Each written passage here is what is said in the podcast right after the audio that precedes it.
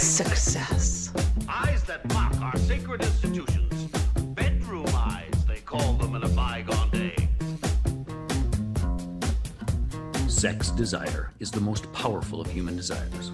When driven by this desire, men develop keenness of imagination, courage, willpower, persistence, and creative ability unknown to them at other times. So strong and impelling is the desire for sexual contact that men freely run the risk of life and reputation to indulge in.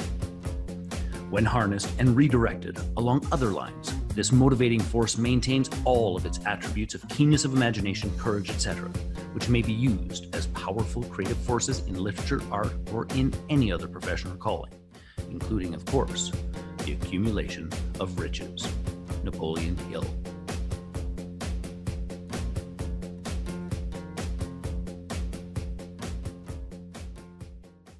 Hey there, peeps. This is Michelle Nedelec. I'm super glad that you're here with us today because I'm here with my most amazing guest, Anjel B. Hartwell. How you doing, Anjel? I am super awesome, Michelle. It's summer here in New England, and there's nothing better than summer here in New England. So I'm doing great. Nice. Well, thank you for being here with us. I appreciate you taking the time because uh, I know that is probably the perfect place to be is outside, not in a podcast. But but hey, we're gonna have some fun first. So I gotta tell you guys, when I first met Anjel, we absolutely fell in love. It was super fun, adorable, and has some awesome information for you. So if you could give our peeps a 5,000 foot view of who you are and what you do, that would be an epic start. Awesome. Well, I have been in the personal and professional development space for the last 13 years. Prior to that, I was in real estate development space, and I was uh, at the end of that career developing with two partners 51 single family houses, 56 apartments, and an office building, and the national chair of my trade association. And then I had a spiritual awakening. And uh, as a result of that spiritual awakening, I, I ended up getting into this space. And I've actually helped people from all over the world and been heard by millions of people from all over the world. Um, you know, helping primarily women, although a few very wise men uh, have worked with me. Uh, to really uh, answer wholeheartedly their calling and to be able to structure themselves in their business and their life to be able to convert their wisdom into wealth. I like to call it wisdom to wealth. So that's a little bit about me. And I've, I've generated multiple millions from home in my pajamas or my yoga pants and sometimes in my bikini because I use the power of my voice to share my message with people all over the world. So today I have my yoga pants on for you. for those of you who are not watching this, she is fully clothed at this point, as far as we know. That's awesome. So tell me about your spiritual awakening. What happened? How to go down? Do we get the deeds? Ah, sure. Yeah. So I was um, in a phase in my life. I was literally with these two partners developing this huge multi-million dollar project. I was the national chair of my trade association and um, my son had gone through a very traumatic experience um, that kind of traumatized the whole family. And as a result of all of that i ended up um, getting I, I was spending some time with him and i ended up injuring myself skiing and uh, after that skiing injury, I got turned on to yoga. And before that, I had been like a gym person. You know, I was at the gym, I was doing the gym thing. And um, so I couldn't do the gym because I had in- injured myself. And so I got turned on to yoga. And about three months into the yoga practice, maybe three or four months into the yoga practice, she took us out to the park. And I was lying on the ground at the end of yoga. And all of a sudden, I had what I now know was my third eye popped open. And in that popping open of my third eye, I, I could see in my mind's eye all of these golden white orbs of light and angels going up and down a staircase, which I was like, oh, that's kind of interesting. And then I sat up and I opened up my physical eyes, and everyone in the park was a golden white orb of light. And that was a little freaky. A little freaky. a little freaky. that is awesome. So, yeah. what did you do? Well, so the most important thing that I want to uh, say to anybody who's having any kind of interesting experiences like this is um, you're not crazy. And Good to know. and I am really grateful that at the time I had a community. It was loose knit, you know, because I was only in the yoga community for a few months when this happened. But I had a community of people around me um, and the teacher herself who were able to affirm me in my experience. And so, like, the first thing I want to say to anybody who's listening is if you're having a, an interesting experience, shall I say, that doesn't make sense, a supernatural experience that um, happens, and it doesn't have to be as dramatic as mine was, but you know, whether it's an opening of your psychic gifts or, um, you know, a, an experience, a near death experience, or a spiritual awakening similar to what I had with my third eye popping open uh, you are not crazy and you don't necessarily need to trot yourself off to the psychiatrist and get drugs, uh, which, if I had not had that community, I probably would have immediately taken myself off to the psychiatrist and been like, I'm losing my mind, I'm crazy.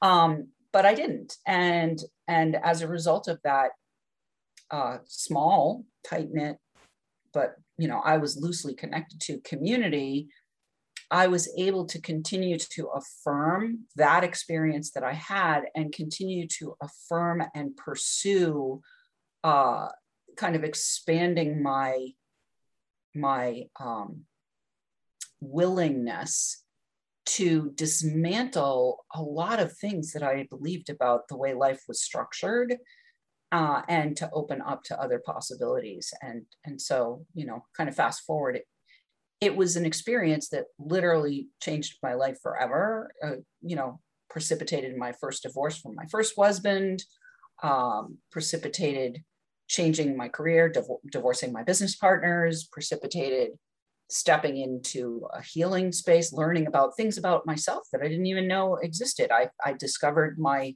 inner author and I discovered my inner artist and I discovered my inner presenter and I discovered my inner performer. And I gave myself permission to allow the old structure of my life that was very left brained. I mean, I was a real estate developer. You know, it was all about the bottom line and how many foundations we could put in in a certain amount of time and getting the, the units sold and all the things.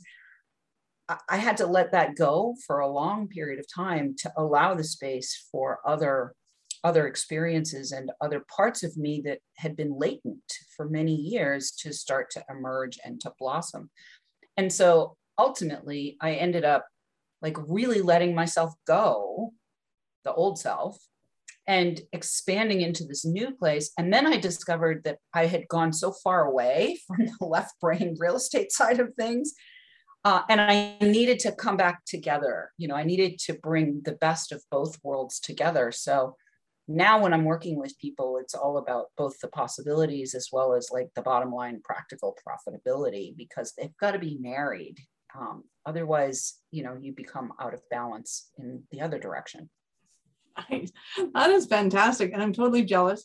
Uh, I've interviewed people that have you know, past life experiences, people who have, you know, near death experiences, or they've been dead and they've come back. And I'm like, well, I was flatlined. I didn't have any vision.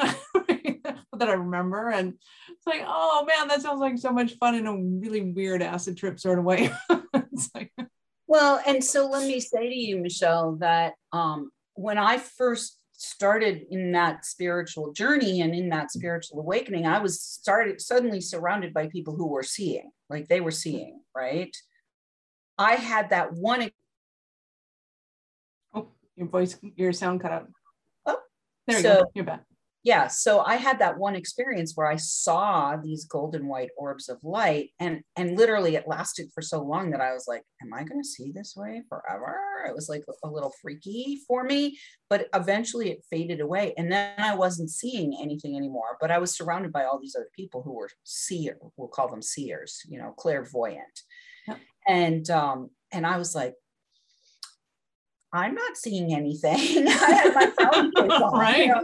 The bottom lip comes down. What's wrong with me? I'm not seeing anything. I had that one thing happen and now I'm not seeing anything. And and what I became clear about is that there are multiple ways of receiving spiritual information. And so, you know, maybe your near death experience imprinted you in a different way. Maybe it made you, and I'm going to just say what I'm seeing, it maybe made you exponentially more sensitive than you probably were before.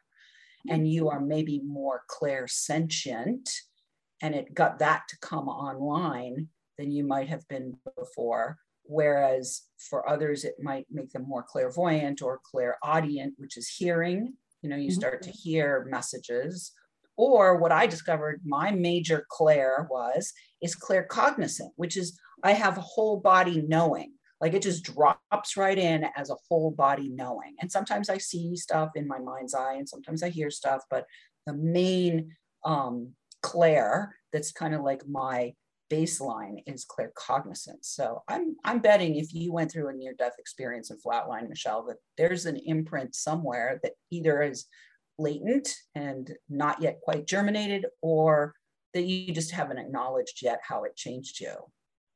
Cool. Well, I can't wait until it shows up, and uh, and I would love to start seeing in Technicolor because that'd just be super fun. I think that I might freak out and go, "Okay, I didn't mean it." no, be careful what you ask for. exactly.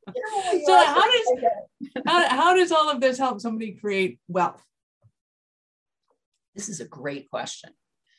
So, um, the, yeah, the first thing that the, the first thing that I want to say about this is when you've gone through a process where everything that you believed up until now suddenly comes into question mm-hmm. and you start to open yourself up and discover all of these other latent pieces within you that you have to give permission to express, um, they all have value. Everything has value.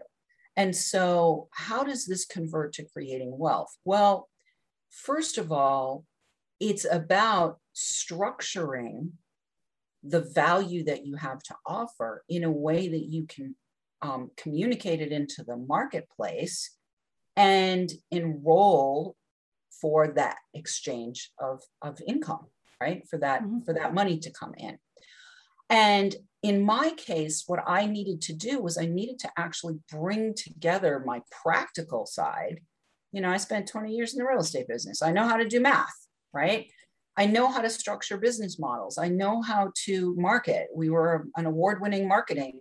Um, we won a, a, marketing award for our model home.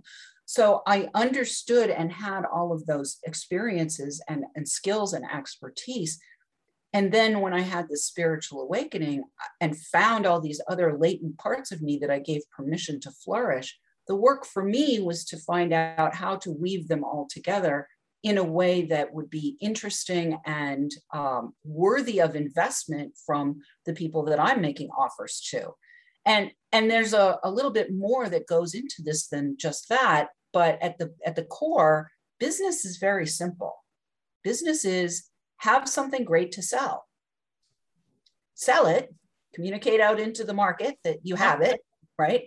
Have the selling conversations and sell it, serve it, whether it's a service or a product, and then celebrate your success and go back and do it again, right? I mean, it's really, really simple. It really is that easy. well, that's yeah. simple. it really is that simple. Yeah. Absolutely. So what do you think is the biggest thing that that holds somebody back from that? Well, um, for women mostly it's that they don't understand the value that they that they carry. And we are socially and culturally conditioned to devalue ourselves and to put ourselves in second place and to um, be volunteers. I mean my mother's generation i'm sure your mother's generation and there was spillover into our generation uh, still you know it was all about volunteering I talk to a lot of people who are just like, oh, yeah, I, I, have to do this because it's my calling and I'm not thinking about the money. Well, that's great until you run out of money. How are you serving your calling if you're running out of money? I just had a conversation with somebody today who's really, really called to serve into a completely untapped market, completely untapped. Wow. And she is the perfect person to serve into that market and she's been investing out of her own savings and out of her own um, you know her own nest egg to build a business that is not structured properly it's mm-hmm. not structured properly because she's trying to do too many things for too many people at too low of a price point. And so um, it's just really important to understand the value of what you have to offer and to get very clear on what the minimum revenue is that you require in order to thrive. Because if you are the business owner or the messenger, if you're not thriving, you're the vessel that through which all of this is being generated.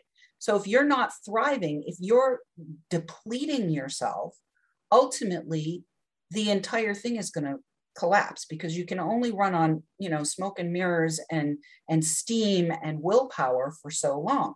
So for me it's really about helping get to the core of the value dismantling the old volunteer mindset mm-hmm. and and martyrdom mindset and setting up structures so that my clients can thrive financially as well as in their lifestyle and and you know lifestyle is as important if not more so than the financial piece but the financial piece has to serve it so i like to use the example when i'm speaking and i'm here speaking right Sure. anytime i'm presenting if Mhm. i'm presenting on my own podcast if i'm presenting as a guest on somebody else's podcast if i'm on a teleseminar or telesummit and i'm sharing my message when i'm speaking that presentation is intentioning intentionally serving my business model. It's it's an opportunity for people to connect with me. It's an opportunity for me to offer something that will allow them to go further with me. The the present presentation time is devoted and dedicated to serving my business. My business is set up to serve my life.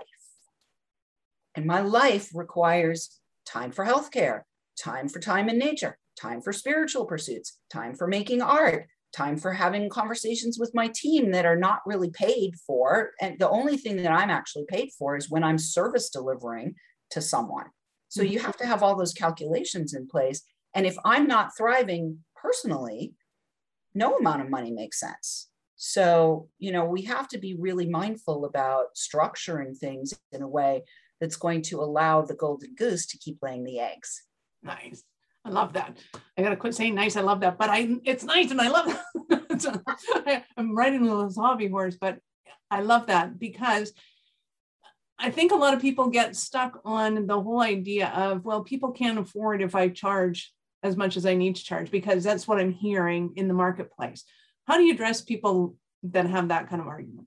Uh, you cannot afford to build a business that's bleeding all day, every day. You just can't. Right? But yeah, I mean, if you think of your business as an, as one of your appendages, and it is, and like it's that appendage that brings in the value. So it's as as important as your arms and your hands, if not more so. Like, and if it was severed and bleeding, what would you do to it? You obviously you'd heal it and take care of it, nurture it. Why would why don't people do that to their businesses?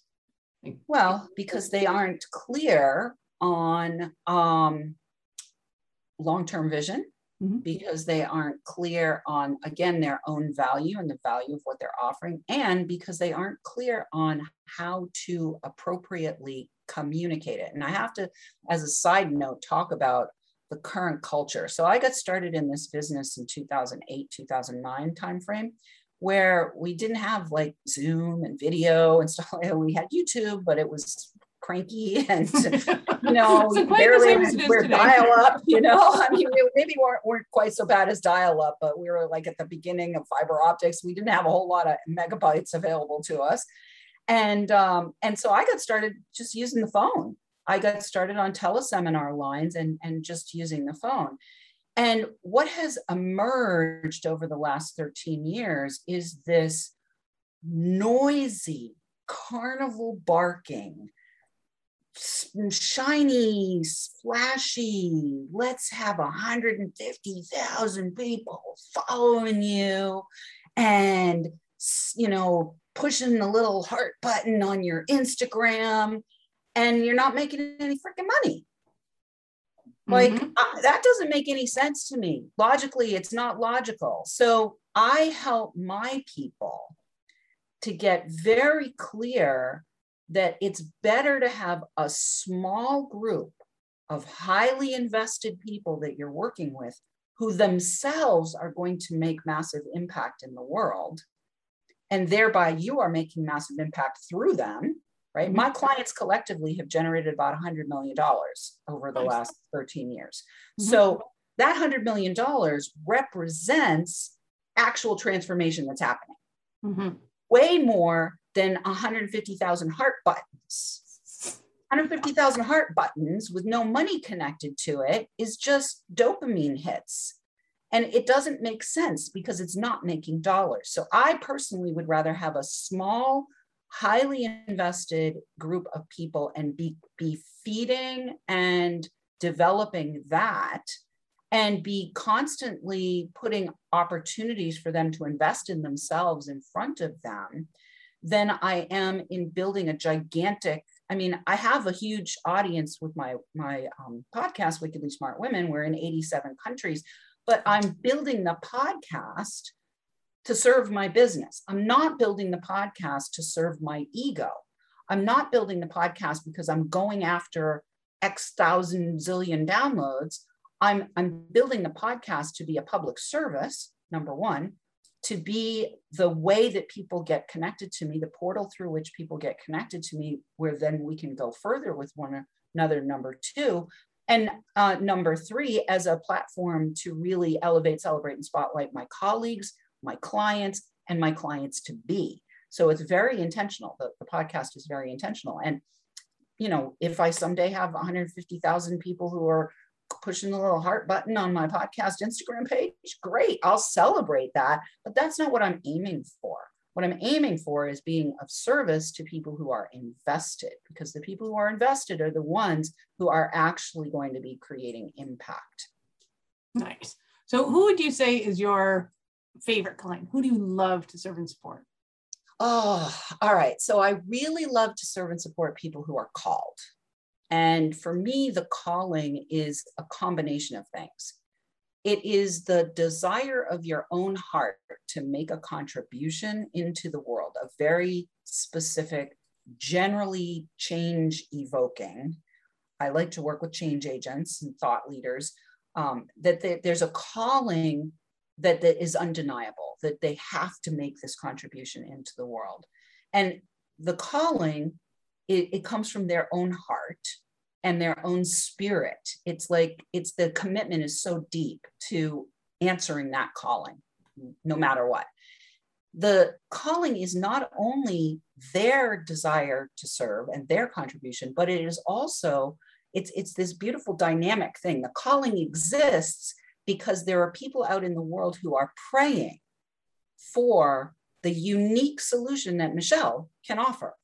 They are praying for the solution to the problem that Michelle can solve, or Anjel can solve, or my client Lisa can solve, or they are praying for the fulfillment of a desire that either Michelle or Anjel or Lisa or, you know, um, Crystal or any of the other people that I've worked with can solve, mm-hmm. uh, can, can provide, or they are praying for the rite of passage from one state of being into another state of being that uh, working with somebody like yourself or myself can provide. So when people come to work with me, they generally have a have this big calling.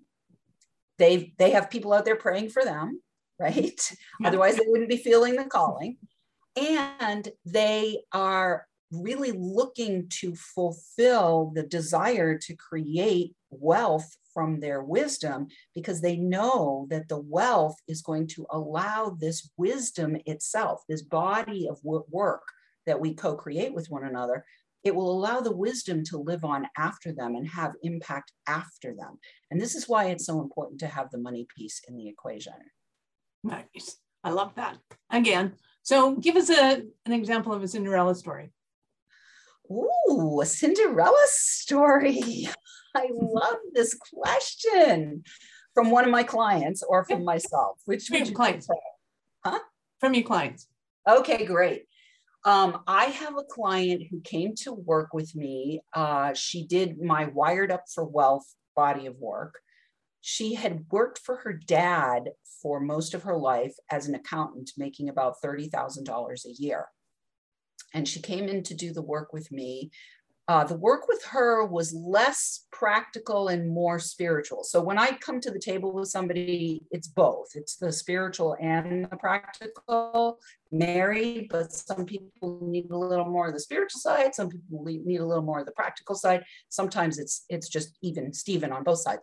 In her case, she needed more of the psycho spiritual emotional support to acknowledge the value that she had to offer and to be able to communicate that clearly into the marketplace, but also to be able to get extremely clear on who her right fit people were from an energetic level. Mm-hmm. And we did three months of work together. I think it was Ju- June, July, August, or July, August, September. And in October, she went to a live event walked into that live event where there was 600 people, came out because she was energetically emanating the invitation to her right fit clients, came out with seven business cards, instead of chasing after 600 people to get everybody's business card, I mean, how many people have done that at live events? or worse, to give away 600 cards. right, or give away 600 cards, and you know that the, those things are going to be fodder for the fire sooner or later, exactly. right? and, and, what's anybody going to actually do with them? Anyway, she came out with seven business cards yep. on a Saturday, got home Sunday, got a, on a call with one of those business cards Monday and turned it into a $7,500 client on the spot on that call on Monday. By the end of the month of October, she emailed me and sent me a message that said, I have five figures in period, the period, bank exclamation point. nice. Yeah. And, and from years of just making $30,000 a year with her dad, she was able to create a five figure month for herself.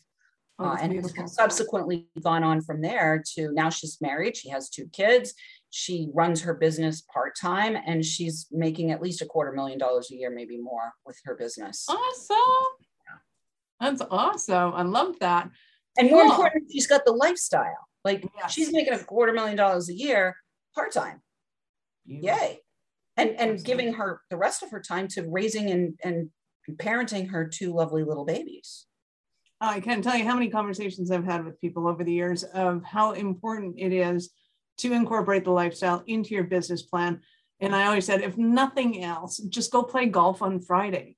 Like call it a networking event do what you gotta do but like just no.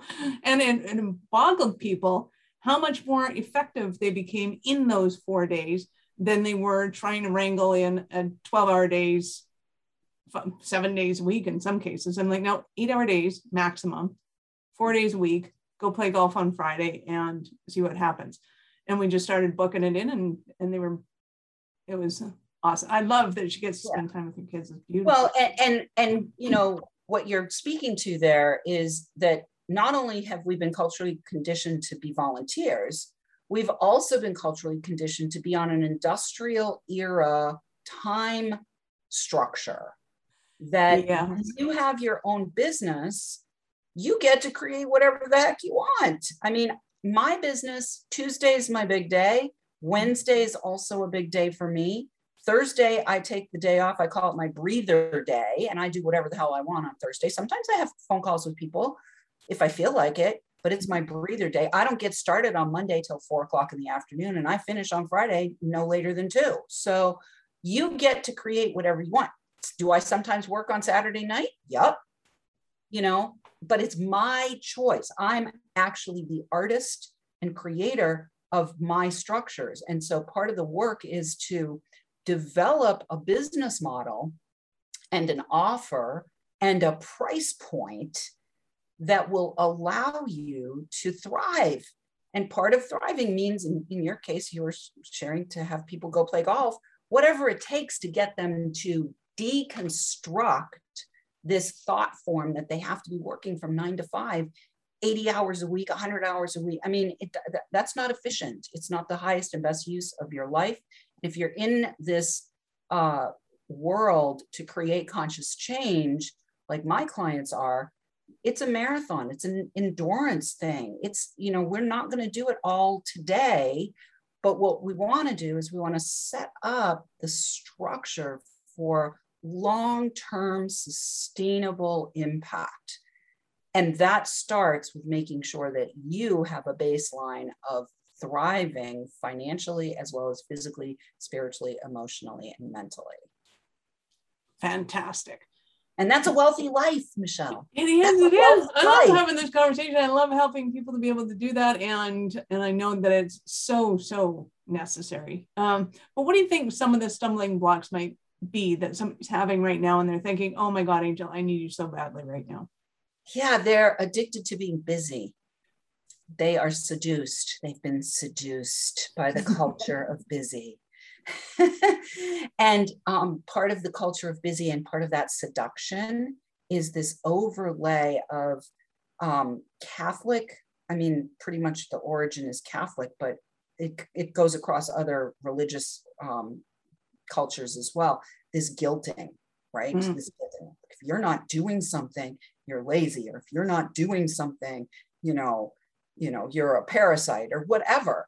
Um, and and really understanding that your um, your intellect and your energy and your insights can have extraordinary value to someone who's not seeing things in that way and can open up their lives in a way that is magical that that they can't open up any other way than by working with you so you know i think it's really important to start to uh, emphasize how much has to be dismantled Mhm. in order to turn your wisdom into wealth. A lot of cultural conditioning, family conditioning, societal conditioning, uh, educational conditioning that that we were habituated to as children uh, that is now it, it does it's not a fit for what I call the creative age. We were conditioned for the industrial age but industrial age production is declining has declined immensely in the us uh, we went into this period of the intellectual property age right Mhm. where it was all about information the information age even the information age there's so much information out there it's like a gigantic wall of chaos now it's about being in the creative age and in the creative age we actually get to consciously craft our life, our business, our offer, and our impact. And so helping people to take ownership and res- personal responsibility for what it is that they're creating and helping them to really put the flashlight on, you know, is this really sustainable? I just was on the phone with a woman and I was like, this isn't sustainable. You, you know, you're like a balloon with a pinhole in it. Said, what happens to a balloon with a pinhole in it? Eventually, and and she's got this vast vision that's really a hundred year vision. So wow. sometimes you have to hire somebody too to help you to see what you're not seeing, Michelle. That's why people come to you. That's why people come to me. Because if you're not seeing it and you know that it should be working better, then you mm-hmm. need somebody from the outside to come in and see what you're not seeing and support you to make the changes that are going to allow you to actually thrive and, and live what I like to call a wealthy life by design. Absolutely. And I think it's so important to be able to see that thing because that one thing can be a catalyst. And you just turn around and go, oh, okay, I get it. And now you do something differently and it can have an immediate impact. So, I mean, yes, sometimes you got to work with people for three months to get through the stuff. And sometimes it can just be that one little smack and and they're gobsmacked and they don't realize what they never realized. It's- Exactly. I, And- love, and love a lot of it's simplification, Michelle. More than anything, it's simplification. I mean, people are just addicted to the culture of busy and um, figure if they're doing more that they're going to earn more, and, and it's really not the not the case at all. Totally like- not true. It really isn't. I mean, how many people imagine?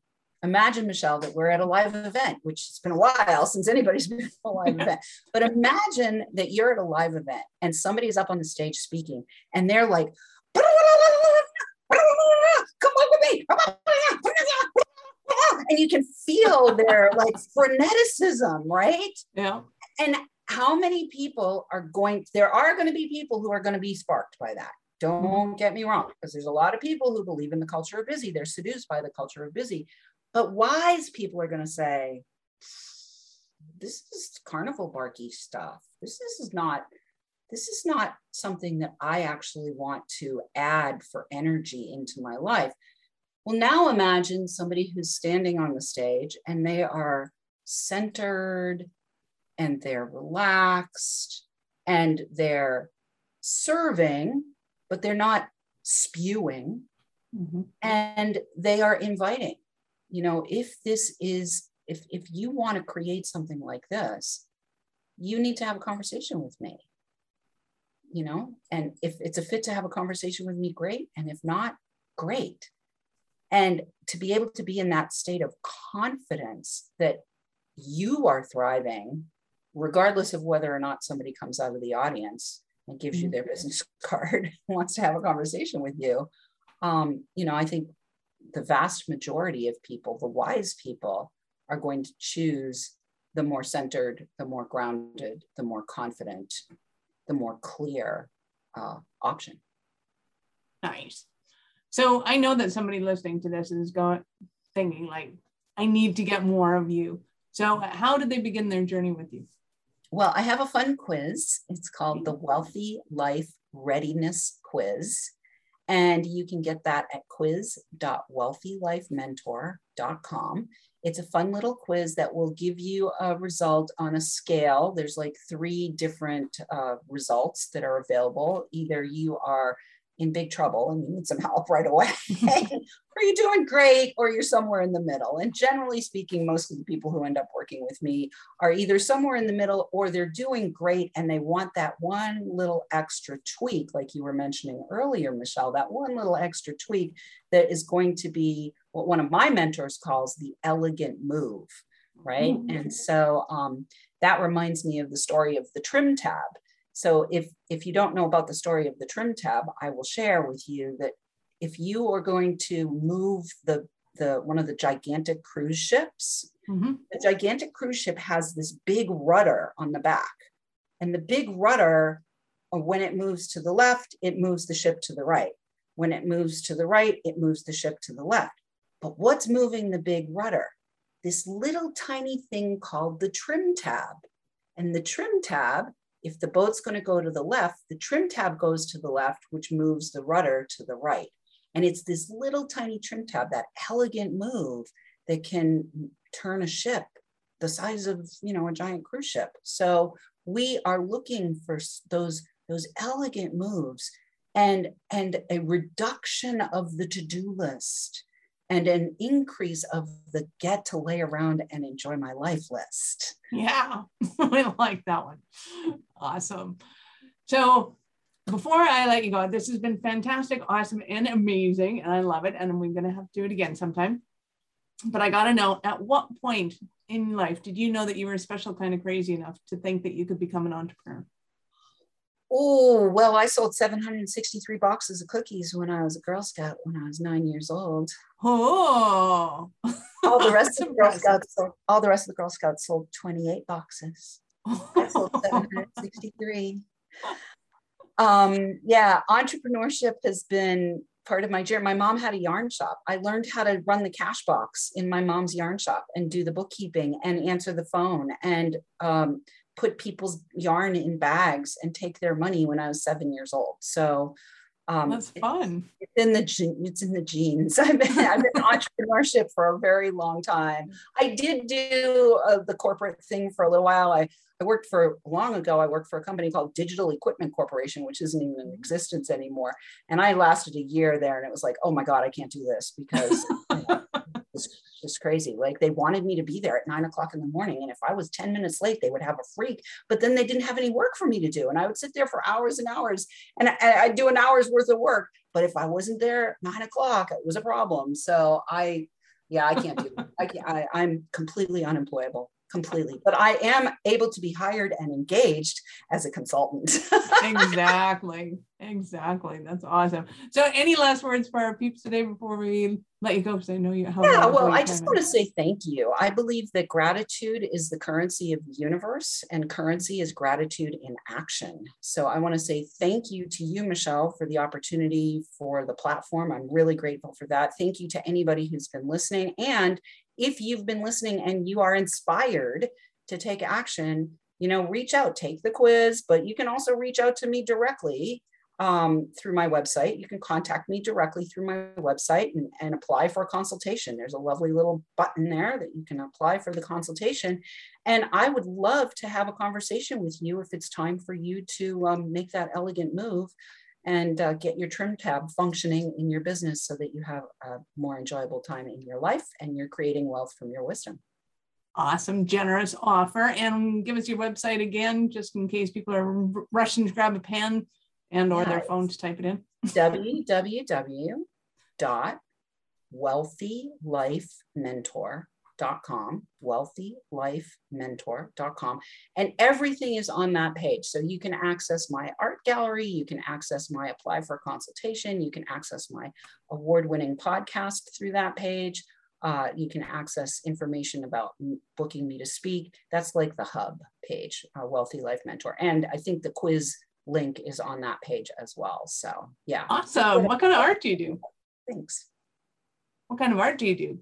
Oh, I am a, both a photographer as well as a painter, and I have um, acrylic as well as watercolor. Watercolor got woken up again this year, and I made 54 watercolor paintings. Here's one of them. Wow. One of them. That's prolific. Of trees. Oh, fun yeah, I made 54 watercolor paintings of trees. And uh, so when I get going with my art, it's just like it pours out of me. But right now I'm doing mushroom photography because I learned about mushrooms this winter. That was my winter project. I love them. I had my first chanterelles. I went out uh, foraging with the Monadnock Mushroom Group. And so I'm now taking photographs. I've got 54 mushrooms or 55 mushrooms in my in my mushroom collection. So I love mushrooms so much that I actually, an artist friend of mine who hated mushrooms, she was grossed out by them, thought they were disgusting and nasty. And by the end of three days with her, when we were out camping, she was taking pictures of mushrooms, going, "Oh wow, did you see that?" Wow. I just think they're fascinating. And like, oh my god, do you eat them? Do you forage and eat them? I don't forage and eat them. I I'm not savvy enough for that. I just know that's that can be dangerous. But um, my ex has these fantastic black mushrooms that grow underneath the, the trees out in New Brunswick. Yeah. And, oh my God, they're so good. They they jar them, they do everything with them. Those are my favorite by far. Love the black trumpet. They're probably the black trumpets. Probably. Yeah, I love them. Well, I took a little course this uh, this winter and percent guaranteed that I know what the hell I'm looking at. And I've also joined a community which, you know, let's talk about community again. I joined a community of mushroom people locally uh, who uh, has, you know, a bunch of people, who, if you post a picture and say, I think this is this, can somebody confirm for me? And then you get a lot of people say, oh yeah, that's that, that's that. Or somebody else will say, no, double check and see if it's this. And so, yeah, I, I did eat my first wild foraged mushrooms uh, about two weeks ago, and they were amazingly delicious. They were called chanterelles. So it was that, awesome. That is awesome. Oh yes. And my dad had some in his backyard. She goes, Oh yeah, we eat this all the time. And my mom's freaking out, going, Don't eat that. And we're like, so, yeah, okay, well, you, can eat mindful. it, I can eat. yeah, you want and you want to be mindful with with with mushrooms for sure. So yeah. Well, so who knew we were going to start talking about mushrooms? I know, I love it, Michelle. We're going to have to have a little mushrooming adventure with one another at some point, or you could go look at my my art gallery and my mushroom collection. And if you'd like, you can order a shower curtain with a mushroom on it. It's a very cool, cool gallery. You can get shower curtains, you can get journals, you can get yoga mats, you can get coffee cups. And so I've got the, it all set up to do all the fun things. Absolutely. I'm totally doing that. We're going to wealthylifementor.com in case you guys forgot. Awesome. Well, Anjel, it has been absolutely fantastic. Love, love talking to you. So we will do this again sometime. My pleasure. Awesome. Very grateful. Thank you. You're most welcome. This is Michelle Nedelec. Thank you for being here with us today. If you know anyone who would make a great guest for the show or have a question or topic that you'd like me to discuss, reach out to me at michelle at the little blue pill for business.com or connect with me on LinkedIn or Facebook. I'd love to hear from you. Thank you for listening to the Little Blue Pill for Business podcast with your mistress in business, Michelle Nedelec. Why are you still here? Go to littlebluepillforbusiness.com and get your goodies. If you enjoyed the show, be sure to share it with somebody else that you know would enjoy getting it up in business after you subscribe to the podcast, of course, so you won't miss any future episodes. Now, check the notes for links. Oh, and only tell your wife if she's into this, you know, entrepreneurship. And I'll see you both on the other side.